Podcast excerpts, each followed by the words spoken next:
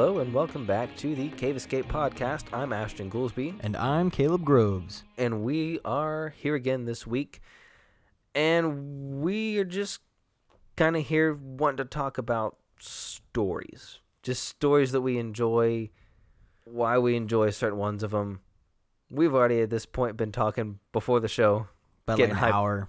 getting hyped up about different books and movies and things that we like. Mm-hmm. but there's something just inherent to story that I mean every culture has story and we enjoy stories Mhm. especially like little kids if they enjoy a story we just want to hear it again and again and again and we think that's a trait of kids but sometimes realizing that it's it's just something even in us as we get older and become adults there's Yeah. just stories that we just enjoy hearing over and over and over again Right. And stories are just an important, I think stories are way more of an important aspect of like human existence, really, and like culture and society, and like yeah. being a part of a culture that has all these like stories that have been passed down is just kind of a thing that we've lost. yeah And we don't really see stories as being that important to who we actually are, Mm-hmm. yeah which kind of sucks. Yeah, that was actually a conversation I was having with somebody recently. Um, I met somebody and they were asking me uh, what kind of books I like to read, and she started listing off all these um, like theological works Hmm. and like very like serious things, and I all I think to say back was uh, Lord of the Rings, Narnia, the Space Trilogy, and Saint Augustine. and I was like, I gotta say something serious sounding at the end. right. But then I was talking to, to one of my roommates afterwards, and I said, "There's, I feel like a sense in which we forget that even a story has a theological or real world underlying theme to it. If it's a good story, it's going to be a good outlook on the world or philosophical theological Mhm. understanding It's going to have like certain like transcendental truths Yeah, yeah. in it. Yeah, and you get those truths from reading stories, and in a way, it helps you, I think, see it better than if you're. I mean, I'm not have nothing against reading theology, Mhm. but reading a story, I feel like helps you see it a lot of times better yeah, than if you just sat down and just read just straight Yes. theology. that is the true. Time. There's a oh, what book is it? It's called like Holy War. It might be called Holy War. I cannot remember what it is, but it's sort of like a analogy type of thing, sort of like Pilgrim's Progress, but not quite. There's like this city, which is supposed to be like a person's soul, Mhm. and then they have like all these analogies of like these giants that come and like destroy the city and the city like becomes a horrible like place of defilement or whatever and then there's a king that comes and like saves the soul and whatever and so it's like this whole like it's just like the gospel story but like this like kind of epic story about this city and how it like was completely destitute and was redeemed and it's like analogous to the human soul i cannot i want to say it was called holy war. But i can't remember who wrote it That does sound like a pretty cool story. Um, it makes me think of um, I had to read. It was back in the school I teach at does a, a history week every year where we'll pick a different country, and we'll talk about different just things from this country and history. And this year was uh, England, and so I read them a story of Saint George and the Dragon, which I hadn't read in years since I was little. But there was even one reading it. It's about there's this kingdom that's plagued by a dragon, and they have to try to appease the dragon, or else it will come and kill them. And the way they finally have to appease it is sending the the daughter of the king out. And the king can't defend his own kingdom, sends his daughter out to be eaten by the serpent, and then this knight shows up who has a red cross on him. He's he's clothed in white with a red cross on him mm-hmm. shows up and says, I will not abandon you, stays, slays the dragon. Or sorry, he subdues the dragon, leads it into the kingdom. It's harmless now. He's he's put out its fire, and he cuts its head off and lays it at the feet of the king.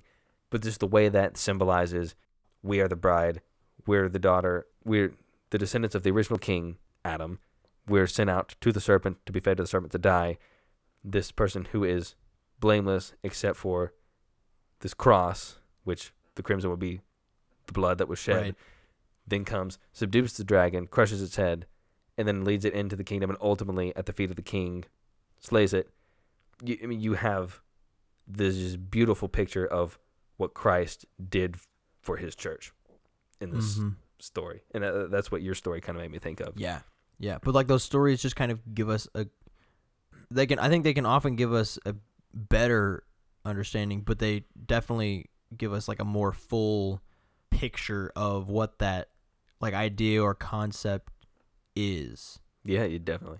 Depending, I mean, like, and, and it doesn't have to just be the gospel. Like, it can be Mhm. other things too. I read a book in like middle school or high school. I think. I think it was just called Grammarland, but it was just like there was this like the court in this kingdom, and all the people were like different parts of speech, and they all interacted with each other differently, in, in like according to how the parts of speech act and like punctuation and stuff. It was it was actually pretty funny, but that was like actually a pretty helpful way to like learn what the different like punctuation and syntax. There's like a syntax guy who was like made all the rules for everybody and stuff and anyway so stuff like like i just think that that's like a very helpful way because like also kids don't like to read lists of rules and it's not easy to like it's just easier to learn things through story Yeah, it definitely. like if you give a kid that book and then like here read this book they're gonna read the book understand the story and like how the characters interact with each other because it's like regular life but then also at the same time they're learning how the different parts of speech interact with each other Yeah. rather than just having to memorize the definition of a noun, the definition of a verb, and how all the exceptions work and everything. It's just like not. It's not as fun. It's also more complicated, Yeah. and it's also like like I was saying. I think it's not the way that our brains naturally work. I think that story is way more integral to who we are as humans than we actually think of it now most of the time. Definitely. That's something I've even noticed just in the two years that I've done teaching. We switched history curriculums this past year. So I was doing medieval, but they did, they decided they wanted to try a new curriculum, and that put me with the Greek and Roman time period.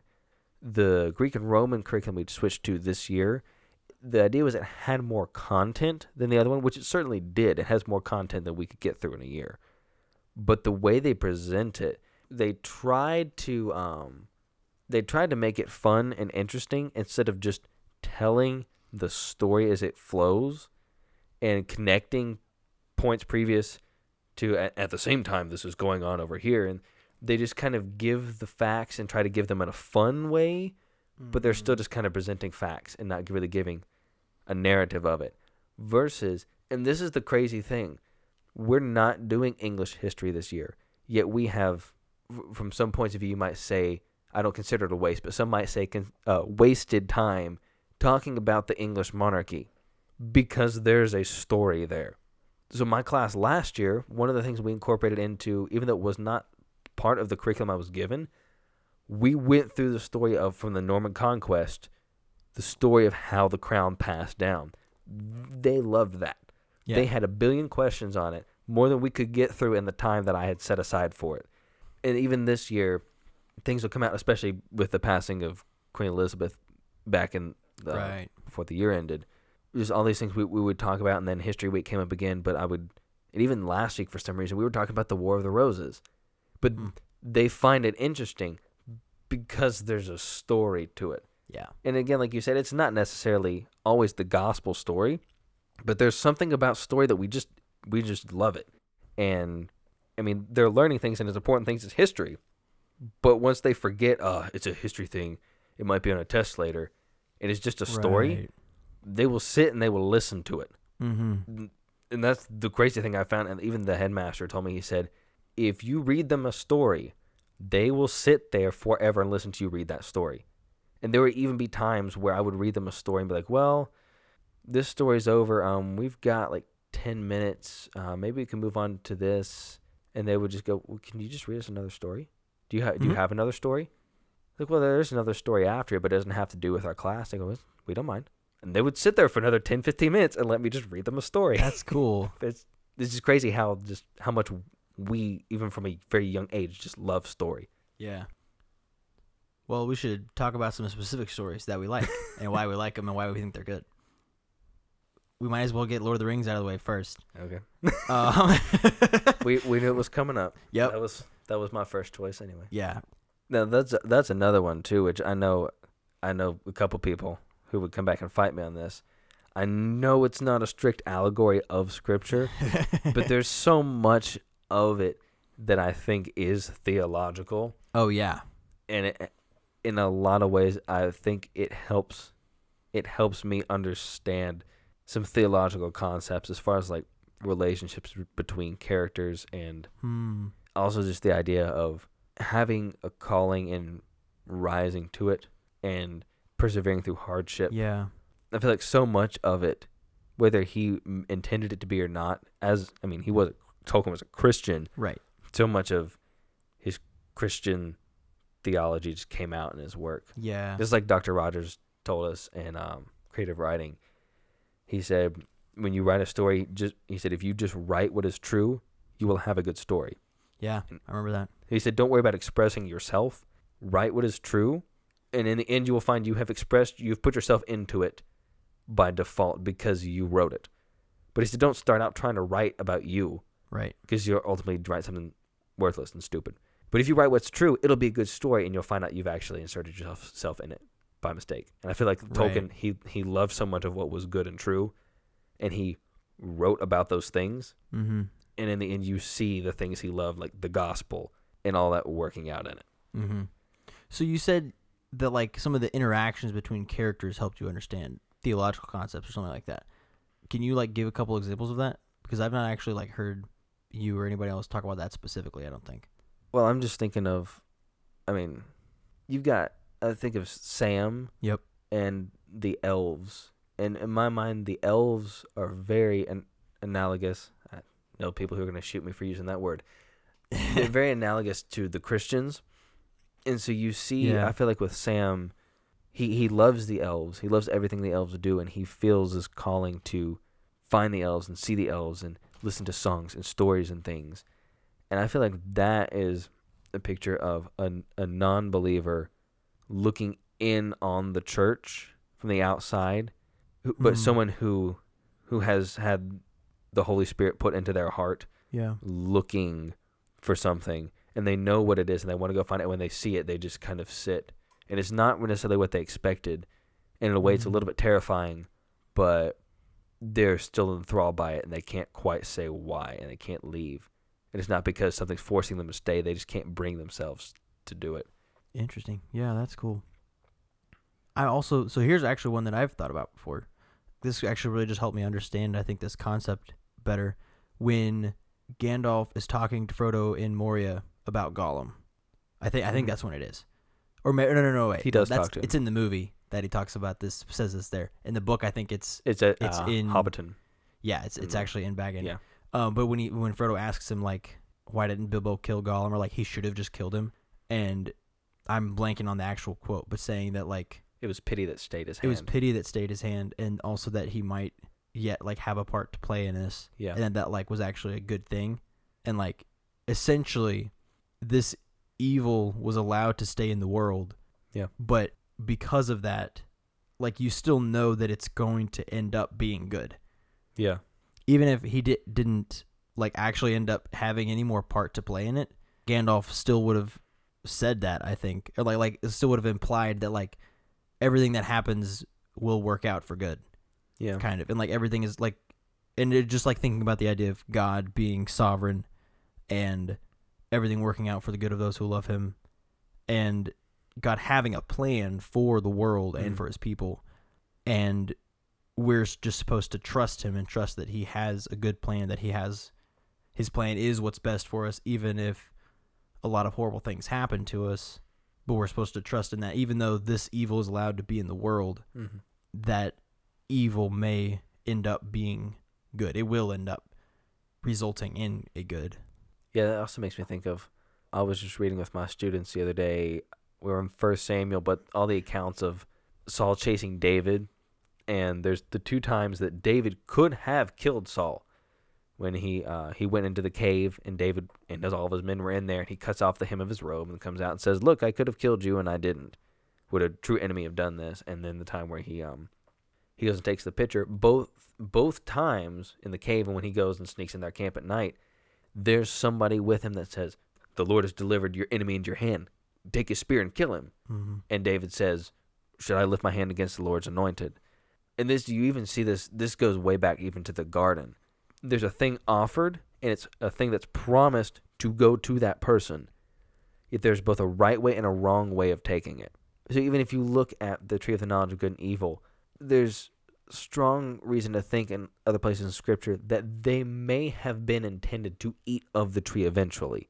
Mm-hmm. Lewis kind of argues the same point in his space trilogy in uh, Perelandra with his kind of analogy of Ah. of the garden. But David here, he's promised he's going to be king. He has the opportunity to kill Saul and take the throne for himself now, or he can wait and just trust that God's going to do what he says. He doesn't know how, but it's going to happen. right. And you've kind of got the same thing with Gollum there.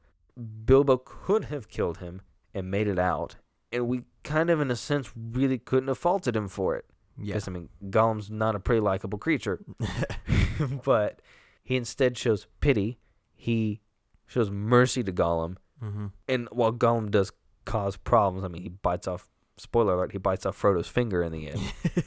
Ultimately, he, another spoiler alert, is the reason the ring gets destroyed. yeah. Who would have saw it coming? Right. Except Tolkien. Yeah. and maybe Gandalf. Who knows? Maybe Yeah. Gandalf knew. But right. um, and and he, also he was in cahoots with Iluvatar. right. In cahoots with the Lumitar.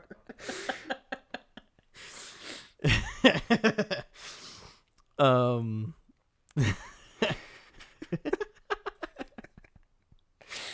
Uh, well, I was about to say a thing. I don't remember what it was now. um, oh, that uh, Frodo, and like Frodo continues even like when they're traveling with Gollum, and like he continues to show mercy to him Yeah. the whole time. And Sam hates him, and he's like, "Bro, why why are you keeping this guy around? He's just gonna betray us like he already has. He literally has like already tried to betray us and kill us." But Frodo's like, "No, no, mercy," and then that Yeah. ends up being, like you said, like the reason that the ring gets destroyed. Well, there's even also since I just thought of this, and there's a lot of Christ figures at different times. No Yeah. one character in Lord of the Rings is Christ the whole way through, like in Narnia, where you've got Aslan, who's clearly Christ. Right. I feel like that's an example of Gandalf being Christ to Frodo and Sam, who are almost like the disciples. Hmm. They're left with a calling, and they're left to do these things, and they're left to. Gandalf is not there with them anymore, but Frodo's still saying to Sam, "No, Gandalf told us to treat him this way. Gandalf told us to do these things. He told us this was the mission. right. We're going here. This is how we're supposed to do it. This is how we're supposed to carry ourselves and conduct ourselves." And Sam is willing just to go, look, maybe Gandalf didn't see this coming. Maybe Gandalf didn't know. And. Mm-hmm. Frodo says, it doesn't really matter. Gandalf told us to do these things. Gandalf would want us to keep it this way. You can pull the, maybe he, he didn't see the specific situation coming. Maybe he did. But we should still honor him and what he would have us to do. Yeah. I, I, just, I just thought of that. That's, I think, an instance of like a Christ figure in the story. Yeah, that's very interesting. That's also a Christ figure, not in the way that I normally think of Christ figures. Because like normally I hear Yeah. Christ figure and I'm like, ah, sacrifice. But that's very interesting. And I, Uh, I, like thought. that was just off the top of my head. I Yeah. could be way off on that. It may, it may be like a technically incorrect term or use Maybe. of the term, but that's still definitely a parallel. I think parallel Maybe. is a word that you could use more accurately and that would appease more people rather than the word analogy in talking Yeah. about Lord of the Rings. Because there are Yeah. definitely yeah, parallels. yeah, yeah. Yeah. And like because even he himself like denied any intentional analogy. Yeah, I think parallel would be more of the word. Because that was the thing, even as I've, of course, brought my copy of On Fairy Stories. Yep. That something he talks about a lot is the idea of fairy story. He alludes to the parallelism, we'll say, Mm-hmm. of storytelling to the gospel. And even he ties the idea of storytelling specifically with fairy stories, he calls it, which is kind of like fairy tales, but also myth and just kind of Mm-hmm. with um just storytelling in general. It's a aspect of what it means to be made in the image of God. It's it's he calls it subcreation. Mm-hmm. So just like God created us in his image and he he's put us in situations and relationships with each other. So we to a lesser extent have this ability to do that through storytelling. But even then God does it for his own glory so that those whom he's created can glorify him. We can do a similar thing on a lesser scale, but the even the ones that we create in a good story ultimately don't point back to us the storyteller, but him, our creator, Right. and mirror his perfect story that Yeah. he's telling. Mm-hmm. And that's just like that's exactly the same thing that I would believe about like art in general. That art is supposed to be an imitation of God's creation, and our act of creating art is to be an imitation of God's creation yeah. of creation. Yeah. But it's not that we're creating something out of nothing. It's more of like an echo or imitation, as Mr. Wilbur actually said in class today. We were talking about this.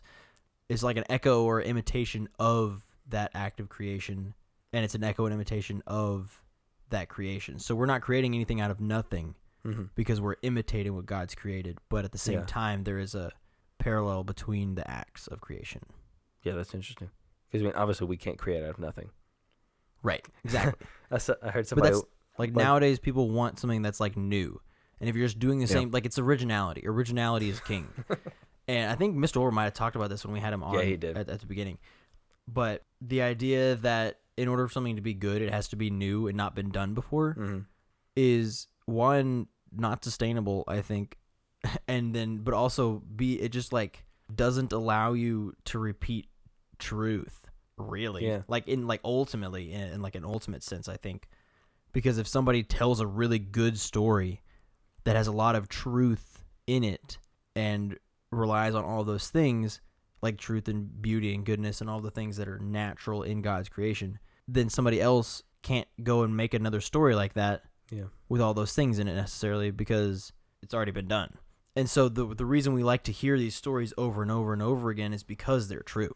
hmm And because they are they have these like transcendental properties and are in, in blah, blah, blah. they're an imitation of God's creation by way of or I guess they have the truth and the goodness by way of being an imitation. And so there's I feel like I can't remember who it was. Somebody I was talking to somebody recently about a movie and it being like just a traditional story and they didn't necessarily try to do anything super fancy or like totally turn the tables on you and like oh you didn't see it coming but it still told like kind of like the archetypal story but it did some super specific things that were interesting with it but ultimately it was like the same story arc of like the generic story and that's why that's what made it so good That makes me think of. Uh, we just found out. My youngest brother Atticus. Uh, we found out well, there's several movies he has not seen that we just assumed he had seen. And one of them on the list was the Princess Bride. oh my gosh That I mean, he's only nine, so I mean, okay we, actually yeah we caught fair. him. We caught him early, yeah but I think that's a good example. I was actually telling my other brother as we were watching it. He'd seen it before, but I said this movie, by all accounts, is a really bad movie. The props, the sets, everything is cheesy, like '80s low budget film. right. Yet for some reason, it is an amazing movie, yeah.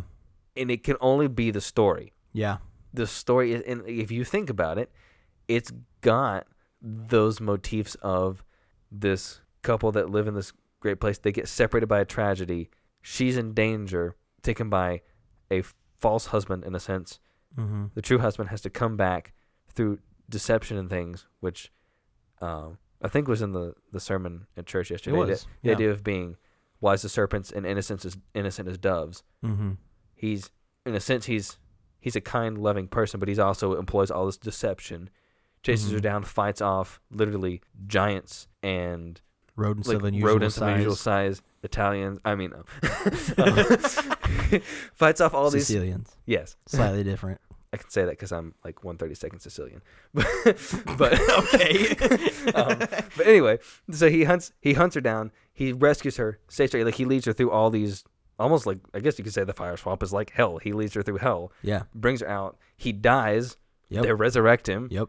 He comes in, saves her, takes her out, and then they live happily ever after. But Yeah. you've got you've got basically like a, a small scale story of the gospel account there. Yes. They go from a garden kind of back to paradise. They're together again. yeah, that's true. But And then he's like, and he's like also the archetypal like hero character, yeah. which is essentially an archetypal Christ character. Yeah. But yeah, that's true. I hadn't really thought about the like the props and sets in that movie are actually not like top quality.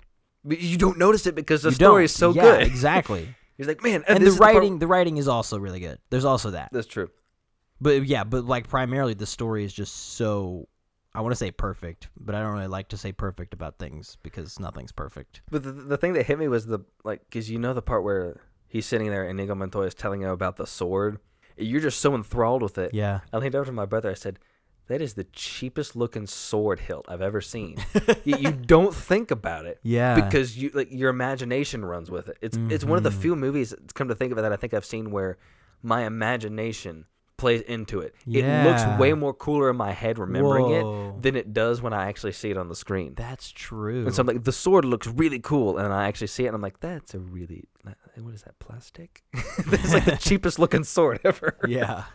Well, we're almost out of time. Do we want to talk a little bit about how not doing I don't want to say not doing the traditional things with story, but like like making stories devoid of these like archetypal archetypes and like truths that are like transcendental truths that have been in a part of like story like in the history of man. Like making a story without any of those things is a bad story. And like can we think of any examples specifically of like here's a story that was trash and not just we don't like it but like nobody actually thought it was good? And of course we normally avoid those stories ourselves so There's Into the Spider Verse. you're so wrong. That movie is perfect. That's one of the few things that i will say is actually perfect. You're just wrong. And i will kill you on this hill. I will not die on this hill. But i will kill you on it. No, I think of something else. It does all the archetypal story things I don't. I feel like. Have you read the Hunger Games? nope Have you seen the movies at least? nope Oh. Well, the Hunger Games. you better I've- not spoil it Hmm? so don't spoil it Well, that's the only example I can think of. well think of another one I mean, an example I can think of. We were talking about Star Wars before. yeah Um, we were talking about you've got the originals and then the prequels and, And those the are perfect. Well, okay, not perfect, but they're good. Um, Sequels are not. but we're talking about yeah the problems with the sequels, Mhm. and I feel like there's a lot in there that what they missed was telling that archetypal story. Yeah. Because if you think about the original one, like the the Star Wars movie, which is now called A New Hope, Mm-hmm. you have the orphan child who finds out that he's not really who he is. He lives with his uncle, who's like his false dad, and then some old guy shows up and says, "You're a wizard, Harry. I mean, your um, your father was a Jedi Knight." I mean, you've got this story that's told all the time, and they kind of continue that through the originals, and then kind of in the sequels, you see a lot of those You mean themes the prequels or the prequels. Sorry, you see some of the archetypal themes kind of at play again. Mm-hmm. But then in the sequels, they just kind of threw a lot of that out the window. You get a lot of, I mean, like you Right. get like, I mean, you uh, got like Rey, his orphan character, yeah, but then they didn't actually do anything cool with like she wasn't anybody significant, which I think is Yeah. what they were trying to do, but that like wasn't interesting. Like she didn't end up actually being a special person. And then well then she did because then she ended up being like the grand kid of Emperor Palpatine, which is not what we wanted. which is also not what we wanted.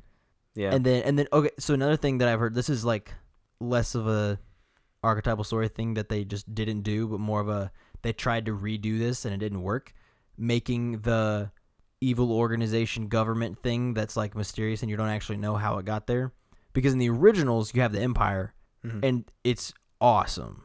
Like it just actually really feels like this scary evil government organization that's just has taken over the galaxy it was based off the Nazi and you have party. no idea. Yeah, but like you don't know how it started. You don't know to what extent it runs, or like actually like you don't actually really know much about it. Same thing with Darth Vader. That's why Darth Vader is like the perfect villain because he's just scary, hmm and he's scary because you don't know what he is, and he just like walks ominously everywhere.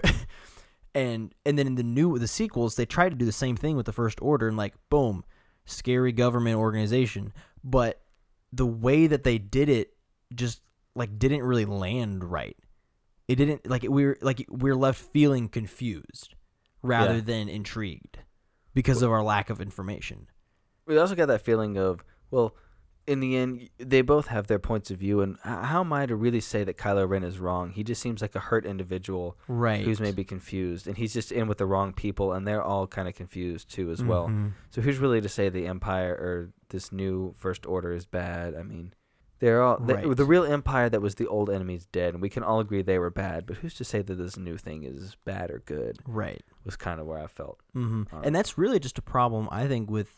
Okay, so I'm not gonna say that this is like completely wrong necessarily, but the way that we write villains now, we try to make them relatable and we try and like describe how they got to where they are and like their psychological trauma and stuff that made them who they like this bad person. So like you understand why they would be this way rather than just making people who are bad and that's just what they are. You know, like Yeah. it used to be villains like Humperdinck. Humperdinck Yeah. is just a bad dude. And You they're not the- trying to like explain who he is or like why he's bad. He's just bad. If you read the book, they explain him, and basically all that they explain about him is he's just a evil, messed up dude at heart. Is- Right. You get a whole lot more backstory into his childhood and everything, and basically, it's, he's just always like torturing things. Yeah. That's basically what it comes back to. Yeah, and that was one thing I thought this was part of what was really good. I thought about the new Puss in Boots movie, The Last Wish. Actually, a pretty good movie. You should go watch it. But there's a character in there. So for one, like one of the main antagonists is Death, and he's this dope wolf with like two scythes, and he has a scary whistle. Anyway, he's really really good villain because he's also just bad. He's just Death, and he's trying to kill Puss. There's also another character whose entire like personality is just that he's an irredeemable monster. And like he like they even like reference his like childhood and his backstory and he had like loving parents and like a wonderful life but he was just evil. And so he just mm-hmm. turned out to be a bad person. And so he just does evil things the whole movie. And you're not like you're not supposed to feel sympathy for him at all and it was actually very refreshing to just like have this bad guy who was just bad in Yeah. like a new movie that just came out yeah, that is something that's missing a lot, which we were talking about even before, like Heath Ledger's Joker. Yeah. the, uh, the Dark Knight, mm-hmm. and the idea of which my pastor actually quoted in a sermon yesterday. Yep. you were there. Uh, but the the quote where Alfred's he tells that whole story about the um this person he encountered one time who was just doing things purely for the form of just causing the trouble, Mm-hmm. and then he ends it with talking about the Joker. He said some men just like to watch the world burn. Right. We we tend to forget now that there there are just wicked people out there, and we even see evidence of this.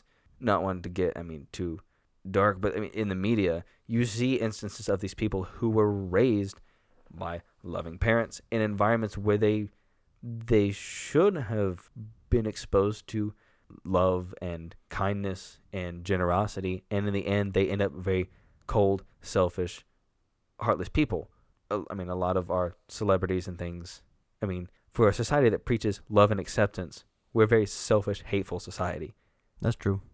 and I feel like that's reflected in the stuff we put out now, where we want to sympathize with the villain more, Mm-hmm.